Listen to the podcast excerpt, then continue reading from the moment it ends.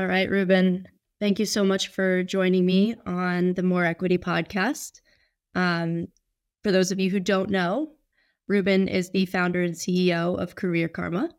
I will let him do his own introduction because he will do it more justice than myself, but he's a very impressive man who has gone very far in his career. And so would love to kick it over to you to tell us a bit more about your background and career karma. Yeah, so I'm the um I was I was born in California, grew up in Atlanta, Georgia. I moved to Silicon Valley in 2014. Um, started a company in 2018 called Career Karma.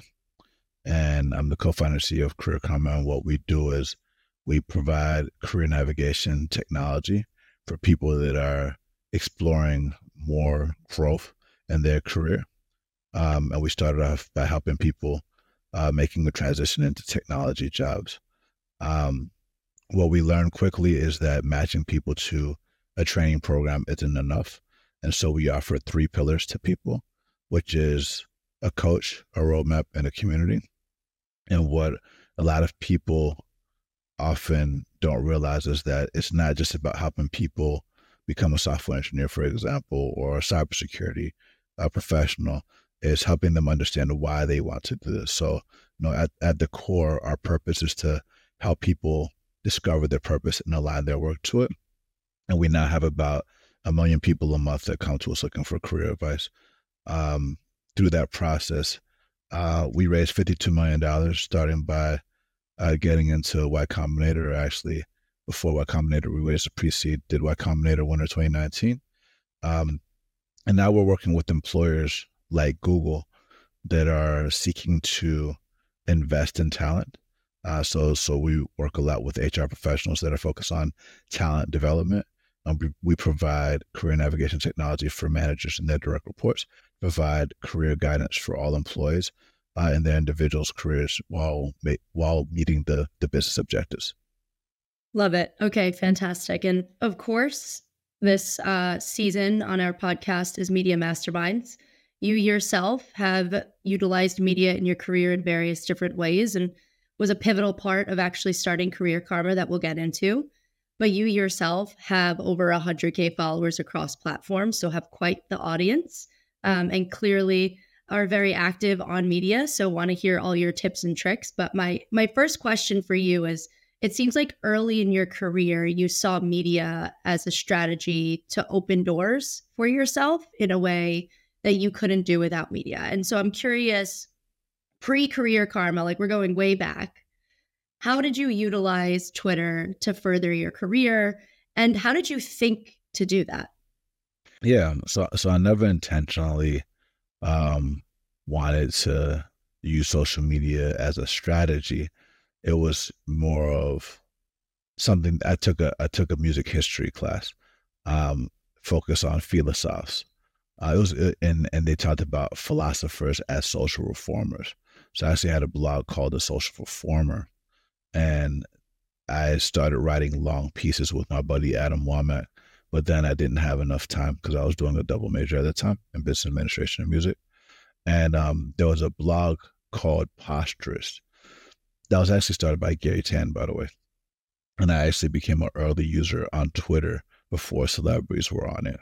And so I used Posterous and Twitter essentially to just share my thoughts. And I saw it less as a branding strategy and more of a public journal or public accounting of history or citizen journalism, if you will, which quickly transformed into something that I do every single day that has led to a lot of opportunities. Now that I am an entrepreneur, I do think about it more strategically where we live in a world that is increasingly more and more connected uh, because of the internet. And um, because of that, it's hard to find things that are aligned with what you care about. And so, one of the best ways to find people or things or activities that are aligned with what you care about is by you speaking publicly about it yourself. And by speaking publicly about what you care about, the people that also care about that will find you. And so the the last thing that I'll say is um when I first moved to Silicon Valley, a lot of people will say every company is a media company. And so, you know, when I first came out, the people that I, I got connected through Balaji, who's at Andreessen Horowitz. So they have a great media strategy. And just like you guys, right? Harlem is now doing a podcast. And why do they do that? They do that to show that to entrepreneurs that they are very well connected. They have the best insights. They care about founders, um, and so on and so forth. And so, oh wow, Harlem's really cool. Um, I didn't know that they're connected to all these people. And same thing, even if you're looking for a career, um, people aren't going to really use it. Look at your resume. They're going to Google your name, and so whatever pops up online is what represents you. And if what represents you has nothing to do with the career that you're looking for, that's not necessarily a bad thing, but I think that you're putting yourself at a disadvantage. Totally. And I think one thing as well is that media gives people a false sense of closeness with you, right? In the sense that if I Google you, I feel like I know Ruben, right? This is the first time we're meeting, but I feel like I I have your backstory. I know what you like. I know what you're going after, right? So we're having this conversation. I already feel like we have a deeper conversation that will happen than if I didn't know that you had a media presence, right? Uh, so absolutely, and, and related to that, you know, that level of familiarity that you already have, even though we're meeting for the first time, or uh, and it's it's it's um that's intentional, right? So in order for me, it's almost selfish. It's right. In order for me to have a richer conversation with people, I actually don't want to repeat myself over and over and over again about my backstory. You can just find it. And then we can actually build from there, which is awesome. Like you could read years of my life in like an hour or less. Right, so. Totally, totally. So I guess going back to to the early days when you started using media as a, a citizen's journal, as you call it, it's one thing to publish online and put your thoughts out there and build build sort of that presence, but it's another to cultivate relationships through media, right? It's two very different skills in my opinion and they don't go hand in hand necessarily, right? And so how did you utilize media and really make them into meaningful connections that helped you on your path? Yeah. Um, it's interesting because one of the most awesome things that I saw on Twitter when I first joined, and I know it's X now, but one of the first things that I saw was the fact that you can send a message to anybody, no matter how big they are, or how small they are, or how famous they are, publicly or privately. And it's okay if they ignore it, but they will see the message. And so what I started to do as I started documenting my journey, I would jump into people's public conversations. Right? Leave a comment on their picture, leave a comment on their status, leave a, leave a comment on the video, right? Those things turn into familiarity to the other person because let's say that I'm always putting out thoughts and there's always a consistent individual that is replying and not just replying with unproductive conversation, but adds to the conversation. It makes the conversation richer. That's that's. I'm gonna pay. I'm gonna notice that. I'm like, who is that individual? Then I'm gonna look at your bio and I'm gonna read your history. And what's what's awesome is taking it to the next level where you go into a DM. And so, you know, at least on Twitter, Twitter is very different than like a Instagram or TikTok, where if you DM most often it's going to be something extremely professional, trying to meet up for coffee or raise money or talk about a pitch deck or something like that. Um, and that's actually what happened with Balaji. I was tweeting him. I was I was talking about education. I was talking about you know Bitcoin and things like that. And he sent me a DM. He did, and I was like, wow, this is a big dude sending me a DM. And he said, hey, we what's your background? We should get you into tech and and I responded, and then he immediately added me on LinkedIn. He did, and I was like, "Whoa, who is this guy?" Right. Then I saw how this was before he this he had less than a thousand followers at the top, and now he's like, "Wow, this you right." Yeah, and so yeah. you know and so it's, it's but like it's really cool because you can find these people that you know are going to be that no matter how where they are in life and a lot of times they'll respond to you with a well-crafted message but you have to make sure that you have a well-crafted message and ideally you have an ask and uh, uh, the last thing that i'll say is you don't want to ask for what you want you just want to ask for advice it's the famous quote around like if you if you want advice ask for money if you want money ask for advice it's the same thing with the job same thing with the career but the key is is if you get advice do it and then tell them that you did it. The the worst thing is wasting people's time. They give you advice and then you don't do anything with it. Totally, totally. I I really love the engage with them often before going sort of the private message route because I I agree with you, right? It's like and I'm sure you feel similarly where it's like we have a big audience, but the people who consistently comment or like or are just around the conversations that you want to have you know them, right? Like I can name probably the top 10 people who engage with my content the most. And if they sent me a DM, I would probably answer because I would feel like we have a relationship, right? And so but uh, that that's uh that's amazing. So I want to flip now to the career karma uh, aspect of things, right? And I think the the origin story of career karma is fascinating, right? And very heavily weighted in media. So it started with a podcast that you started on breaking into startups, right? And so I guess the question there was when you started that podcast, what was the intention? Was it, did you think that you were going to build a business? And I guess like the, the next question to that is, how did you build that audience? Yeah. So it's interesting because it's also rooted in that original blog that I was telling you about. So I started off with the social reformer. I went to Posterous. Posterous got acquired by Twitter. So I actually had an indirect relationship to Garry Tan before he even joined on our board when I was college, and he didn't even we didn't even know each other, which is also pretty crazy. Um, what's interesting is I switched from Posterous to like Ruben Harris blog, and then it was called a how-to guide, and then um, and then at on my blog I actually documented how I got into investment banking, and I and I like broke it down the process of like all the reasons why someone like me wouldn't get hired in investment banking. But I told the world I'm going to do this, and so through the process of documenting the story of becoming an investment banker, and I name I, I posted that I got the job at BMO Capital Markets in the Fukushima Retail Group. That actually led to seven thousand people sending me messages asking how to get into investment banking, actually. And so I actually helped a lot of people get into investment banking um, that are still working banking today at Deutsche Bank and other places like that, uh, Goldman. And that the course that I took to get into investment banking was called Breaking into Wall Street, actually.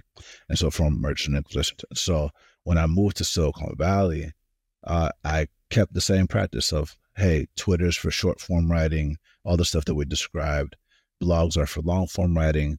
Like I want to document my journey because I love biographies. I love stories of people. And a lot of times you have to wait until they did something to read it.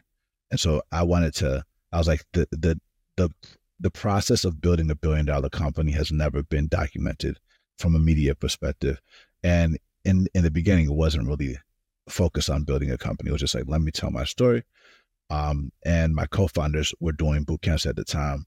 And so while we were in boot camps, we were very frustrated and we were, a boot camp is a boot camp, it's hard. And we're like, wow, what if we heard stories, not of CEOs and VCs? That's what everybody talks about in the media. What if we heard stories of people going through boot camp to motivate us or people that went through transitions like trying to get into investment banking with a non traditional background? That would be super cool. And so uh, we created that podcast, Breaking Stars, like you said, that reached millions of people um, the original blog post got tweeted by like Marc Andreessen and Chris Dixon and all these other people. And then that led to our first school saying, hey, we want to pay you $5,000 a month to advertise on your podcast. And we're like, oh, that's 60000 a year. Is this what schools do? Uh, do schools pay for qualified applicants or to get enrollments and students into their programs? Um, and that, and then we discovered that that is the case. How big was your audience at the time the school reached out? Not very big. Um, before we launched, we started. Um, we had we had thirty episodes that we recorded, um, but we intentionally focused on boot camp graduates, but also um, the schools that we went through. So the first school was the one that my co-founder Artur graduated from. It was Hack Reactor. Uh, so uh. So he was he was the first one. I think part of it was more like, hey, big or small, at least they're reaching our people. Let's see what we can do and test it out. So that's got it. Okay. And so I'm curious now, or sort of the evolution of media for career karma, right? Obviously, huge factor in starting it, or the reason for starting it, right? How long did you keep that podcast going after launching the company? Yeah. So we launched the podcast. That's actually how I met Garry Tan in person. Was the podcast actually? I met so Kim-Mai Cutler. This was before Initialized Capital existed. Um, so Kim-Mai Cutler was a reporter at TechCrunch. She set me up with um, Matt Panzarino, who was the editor in chief at TechCrunch. So I actually dropped the first few podcasts um, during Black History Month, actually. Um, and so it was like all black people from different backgrounds on the homepage of TechCrunch, um, which led to him um, making an intro to Alexis Ohanian. I actually wanted to interview Alexis. I didn't know who Gary Tanner was actually at the time. Um, and then she, um, we got the interview set up with Alexis Ohanian. Um, this was even before he was married to Serena. Like, it's, it's how early it was. And then that, when he jo- came for the interview, he was like, "Hey, I brought a friend with me. His name's Garry Tan. We're gonna interview both of us." I was like, "All right, cool." So like that, so like that, so like that's how I met Garry and Alexis. And then after I sat down with Garry, we started talking about the podcast, and we, he started like giving advice on how to think about the fact that people are coming to us looking for guidance and how to turn it into a big business. Um, in addition, and like the podcast and organizing events led to me meeting Michael Seibel and people like that that were critical to our journey. Um, but like you said, media, events, relationships, all are what led to uh, getting to this point. Do you still have the podcast running? I had the podcast running all the way until Series A.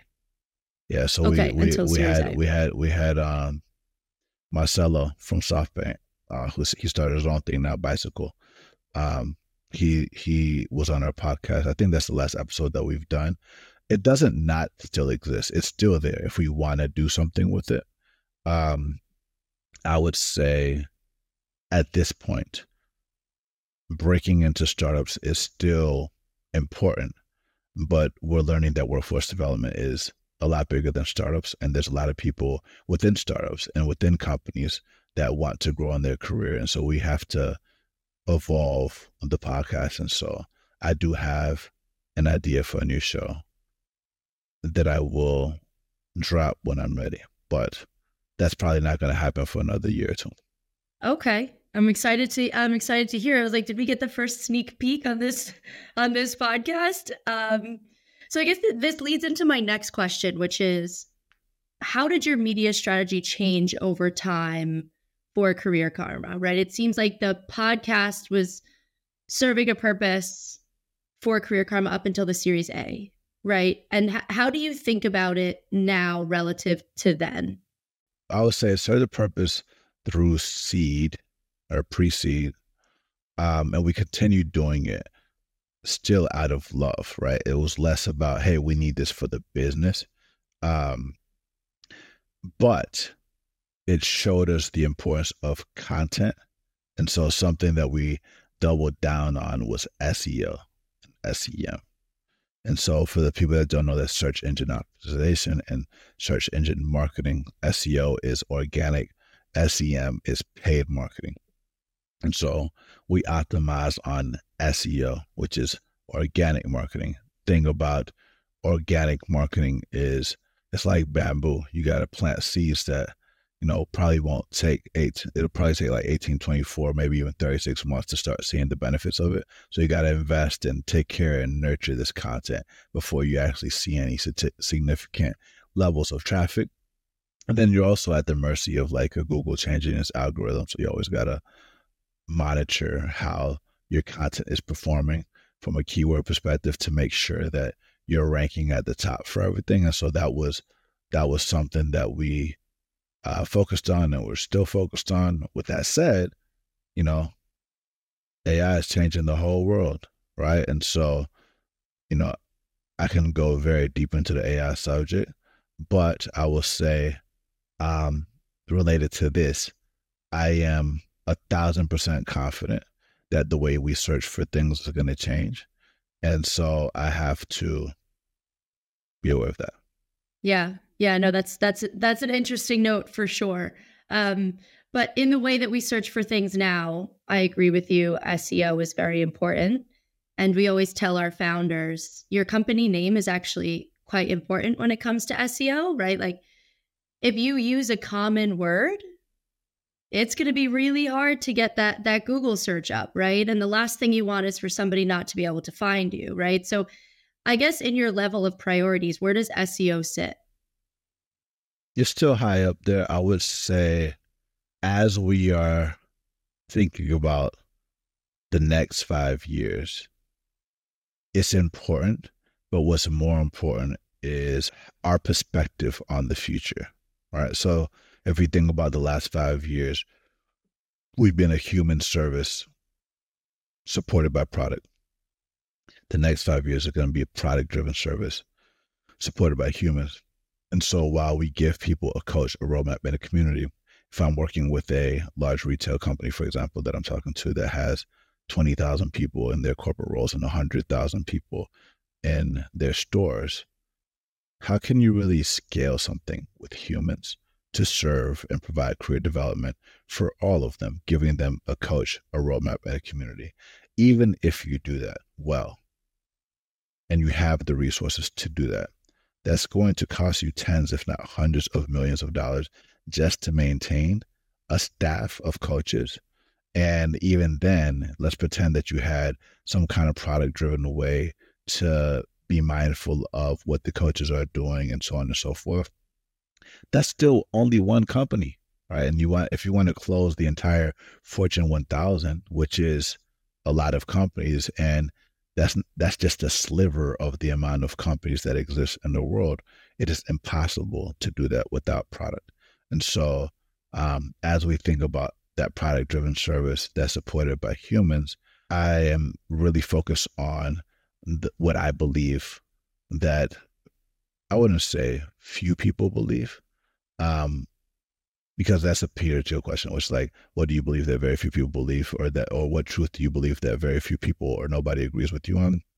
I would say I have a non-controversial opinion about talent development that I don't think anybody would disagree with me on, and I I want to really flesh that out um, before I start doubling down on content and share that opinion with the world. But I mean, I could show you high level what I think. Yeah. So, so I'm curious as obviously a CEO of a business, I think there's, there's an arc, right? And we're, we're, I'm, I'm uh, going off path here a bit, but there's an arc to being a CEO, right? And so at some point you have to start making your own decisions and getting people on board with it instead of having sort of a unanimous vote oh, within man, the company, yeah. right? And so I was just talking to a portfolio company yesterday about this, right? Where it's like they're transitioning into the this is what has to get done next year and this is what we're going to do instead of it being like everybody might not agree. So just out, you know, sort of left field, just curious based on what you said, how do you think about having sort of the conviction that you do in your own ideas while also taking feedback from others around you? Yeah. So there's, there's a really good video by Michael Seibel was with YC about how to build product that talks a lot about um, going through the debates with your founders or with the team and welcoming that and embracing that and taking however long it takes to align but not be aligned right? So it's like you're gonna you're not gonna be aligned on everything. And being comfortable that like your idea might not get chosen, but also recognizing that like if you time box these decisions, like they can play out one way or another. And then the next time you have your planning meeting, which shouldn't be very far from them, maybe it's like two weeks later or a month later or a week later, your idea might come up again in the next conversation. But like always be shipping is like super important and always be trying new things is going to be very important. And like creating the space to have those debates where you're where you're where there might be that friction. With that said, um the problem with let's just call it like a distributed company, right? Versus like everyone being in an office or even everyone being in an office is like in order to have these debates about the direction of the company strategically or about product development or something like that, um, is a lot of times you're missing the context to be able to provide any feedback.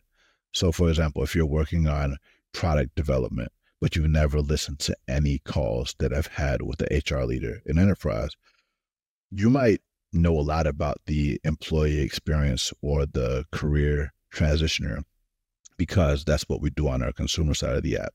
But if you're not in the the mindset of the buyer, who ultimately is the person that is the customer, they're not going to renew because they don't see the value. And the only person that sees the value is the employee, which is important, it's not the only, right? And so um, there's a lot of other scenarios, but I'll say the context matters. So, like when you're having these conversations, sometimes lack of context is also beneficial, right? Because, like, you have this naivety to something and you have a fresh thinking to something where you know, sometimes being too deep into something biases you towards certain ideologies and mindsets. And so you want to be welcoming um, different things. But if it's me, in my opinion, I'll say the founder matters a lot. The founders matter a lot. And that's why they're the visionaries. Totally. So it's like take in everything around you, have context for everything, make sure you're well informed, and then make your decision from there and have to get the the team on board, right? It's it's it's also a selling point, I guess, for founders, right? Where it's like you might not trust this, but this is the direction we're going. Um, yeah, it's um, like I mean, imagine if you're like in a conversation with Elon and he's like, "Yo, we need to create reusable rockets, and we got to slash space costs by ninety percent." They're like, "All right, Elon, I could definitely get you a reusable rocket, but slashing space costs by 90%. I don't think I could do that. He'd be like, all right, well, find somewhere else. You can go to Blue Origin. Like, and, and no, no, no shade, yeah. no shade to them, but it's more of like, that's what I'm not budging on. That's what I want. So, like, I want to provide career navigation for all employees at an affordable price while meeting business objectives. And I want to do it in a product driven way. And I want to be able to give the C suite a pulse of progress on everything that the employees want. And I want them to be in a position where they can do something to support them. Sit. Less than $100 a month. That's what I want. Okay. Let's go. Gonna do Let's it. Figure it out. Right. Gonna do it. If you don't so, believe in it, that's okay. Go. That's okay. Yeah. And, yeah. And it's not. It's not. It's not an argument. It's not a fight. It's just more like, all right, we're not aligned. That's okay. Yeah, yeah. we actually just had our founder summit, and we had um, a very experienced founder as our panelist for for one uh, session, and he basically was saying related to hiring, he's very straight from the beginning. He says, "This is what the job is. This is the vision you have to buy into. These are the hours you have to work, and it's totally okay if you don't want to do that, but you could get paid more and have a better lifestyle somewhere else." And so you either want it or you don't, and it's okay if you don't. But I'm going to lay it all out. And he was he was very adamant about that.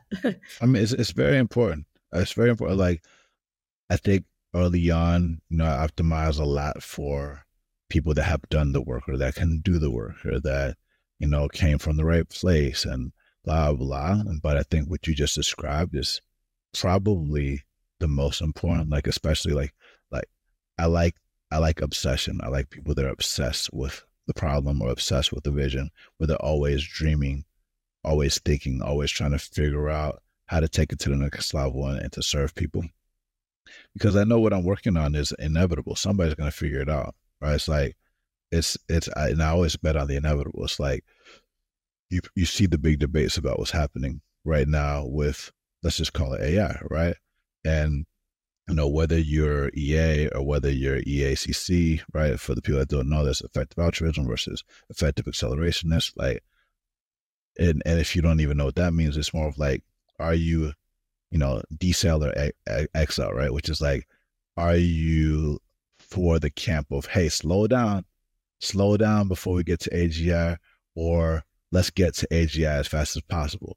For the people that don't know what AGI is, it's artificial general intelligence, which is pretty much the ability to complete human tasks, right? Like technology can complete human tasks, right? And so a lot of people are scared of that.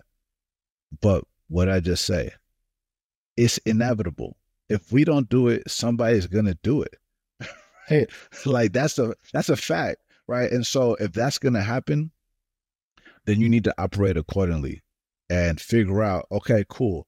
If I have some kind of technology that can operate as the same level as a human, how are my coaches going to be supported? Or do I need coaches? Or how do my managers have support? Right. So these are all like questions you got to ask and you got to execute accordingly. If GPT 4 is primitive technology, if this is 56K internet in this Napster moment or this this this this technology moment, yeah, then you better get to moving. Yeah, as a founder. yeah, yeah. Well, I like I like the example of you know you did investment banking. I I likewise did investment banking, and it's funny because there's the example out there related to sort of getting to AGI is like we didn't have Excel, you know, 30 years ago, yet bankers still work the same amount of hours. We have Excel, we have Cap IQ, we have PitchBook, we have every single thing that we need to make this job easier, and bankers still work the same amount of hours. So there will be more tasks for humans. I think it's just a matter sure. of what those tasks look like are going to inevitably evolve. For sure. I mean, just think, I mean, just my, my dad likes to say artificial intelligence isn't intelligence because the definition of intelligence is the application of knowledge, right? So even if you have an all knowing thing, you got to apply that human or human like thing to doing whatever it is that you want to do. And we all know humans have challenges doing things. so yeah. do you think that the the the artificial version of that is going to have challenges doing things and it's not going to need guidance? It will, just like people do. Yeah, totally, totally, totally.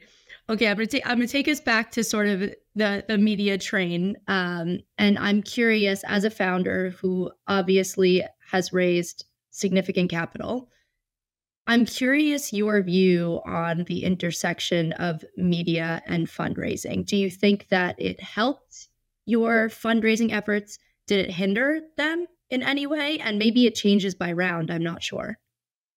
Well, it helps. I mean, I've raised a lot of capital just through Twitter DMs because people can see what I tweet about.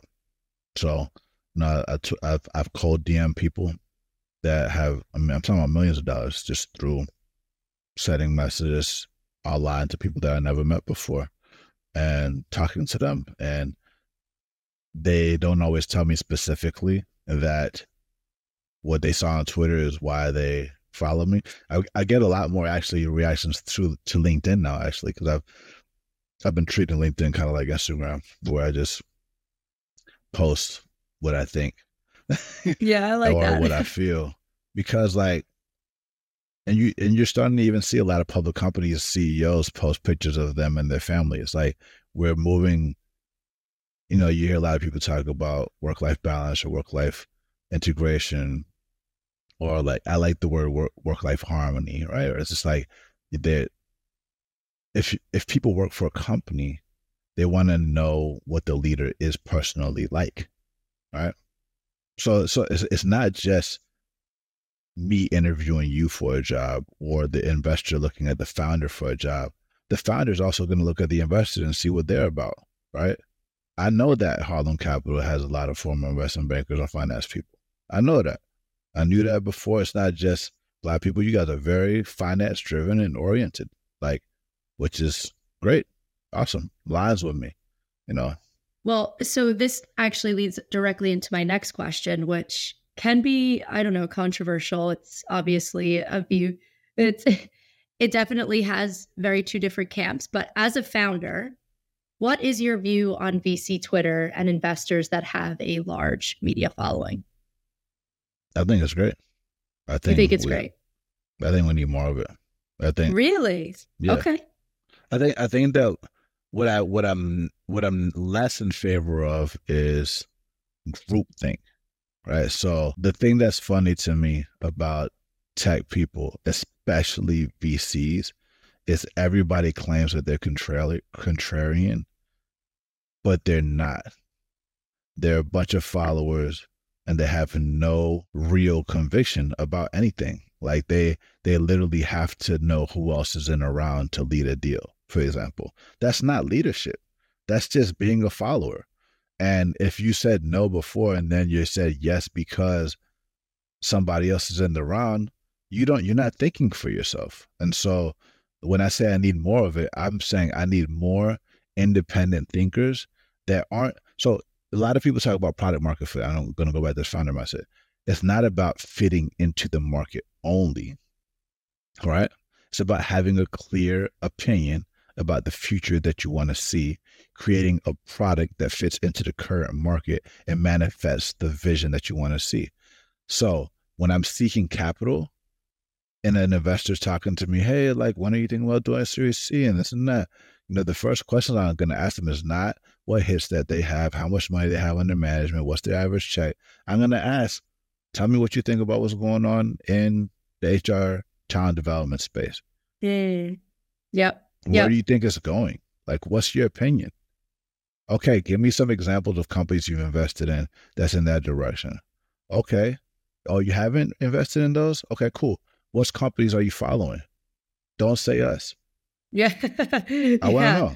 I want to know because I want I want to I want a thought partner. I don't want to just somebody that it's like it's like being in a relationship with somebody that just gives you money. That's not yeah. a real relationship. yeah. Yeah. It, yeah, true. So do you do you sway when you pick your investors, which is obviously a big deal? Do you sway on the people who have the the name recognition or do you sway on the people who have given you the best responses to those questions? Um both. Name recognition definitely matters. Um but i would argue i have some some investors that have given us over 20 million dollars with one check that a lot of people have never heard of you know and it's because they responded to those questions well uh yeah that's part of it that's part of it so like another question that I ask you is is less about your opinion, but like how do you actually help founders?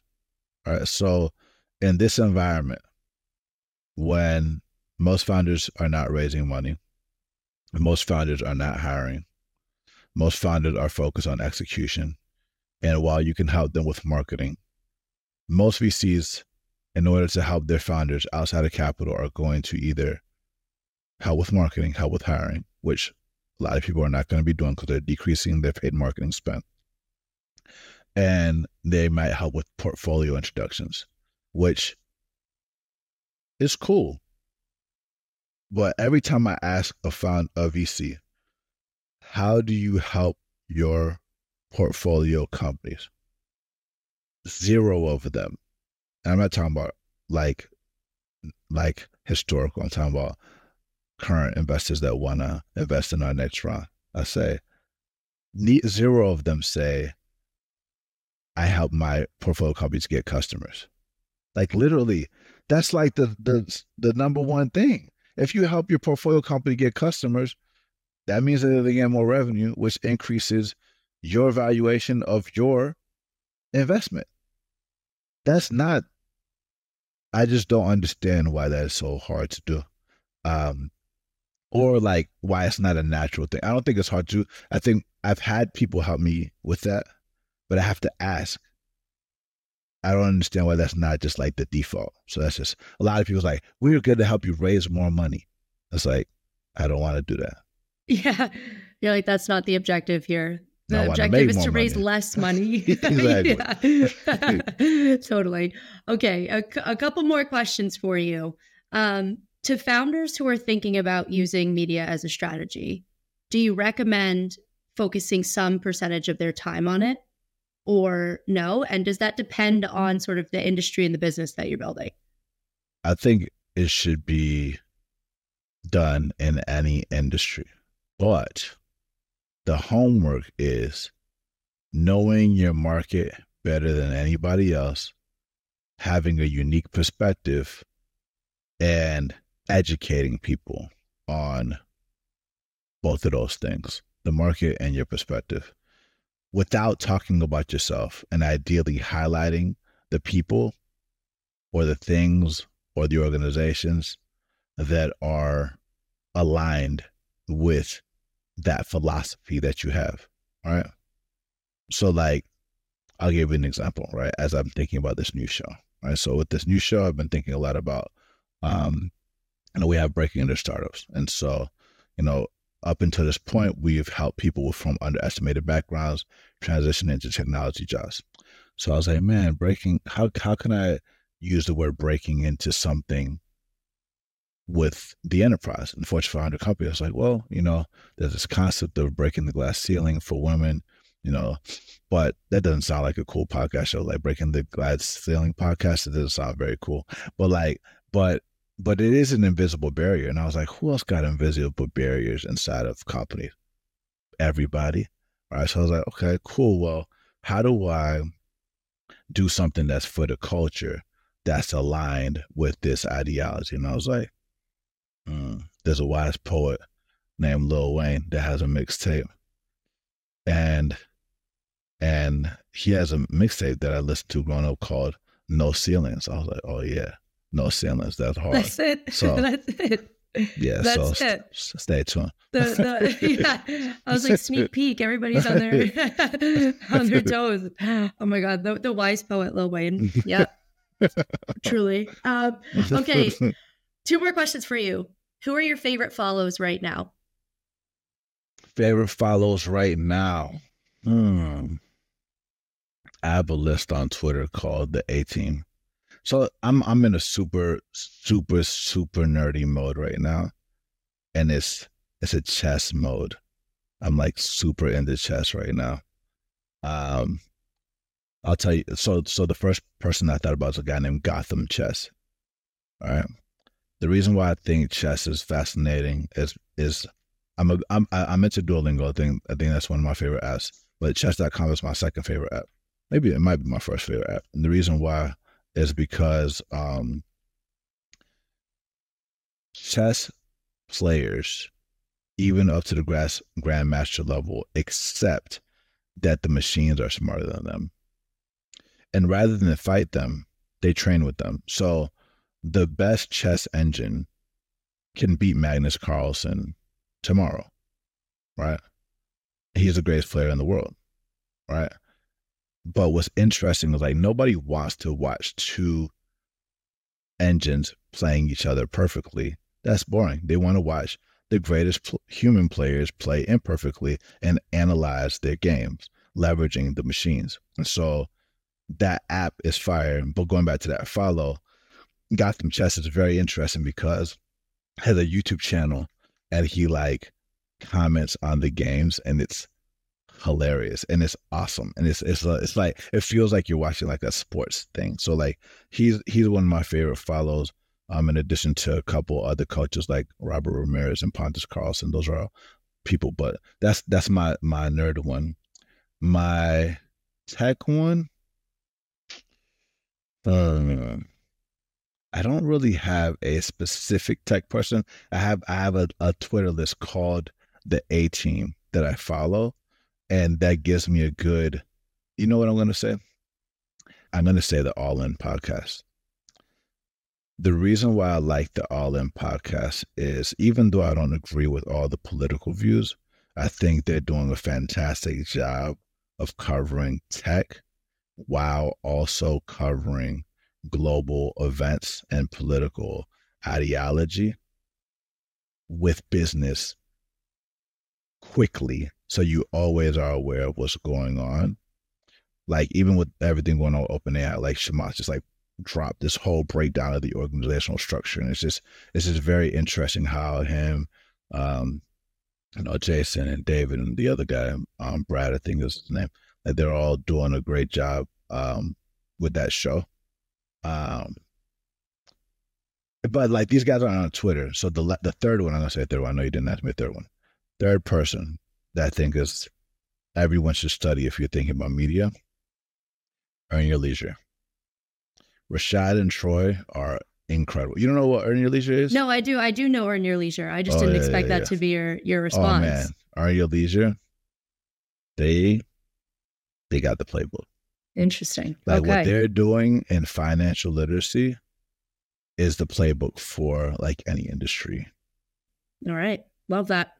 Love that. Love that.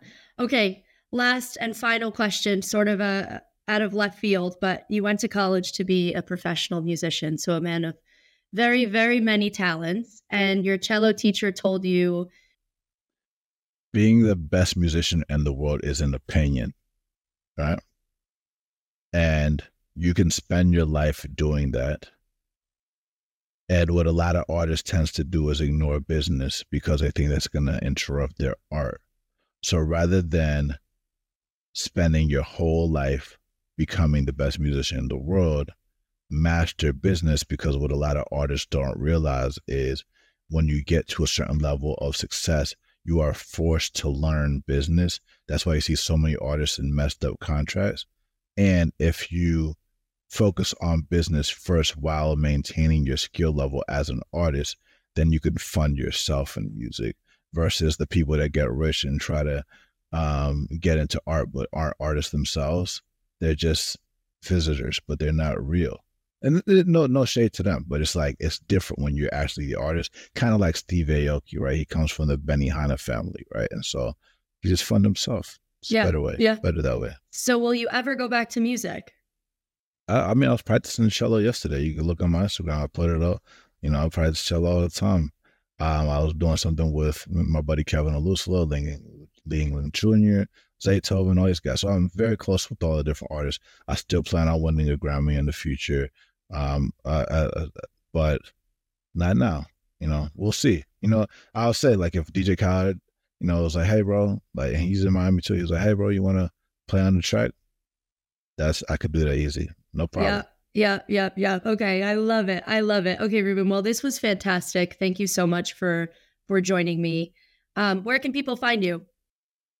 It's my name on everything. So Ruben Harris, R U B E N H A R R I S on Twitter, on Instagram, on LinkedIn, um, or my email, which is R U B E N at careerkarma.com.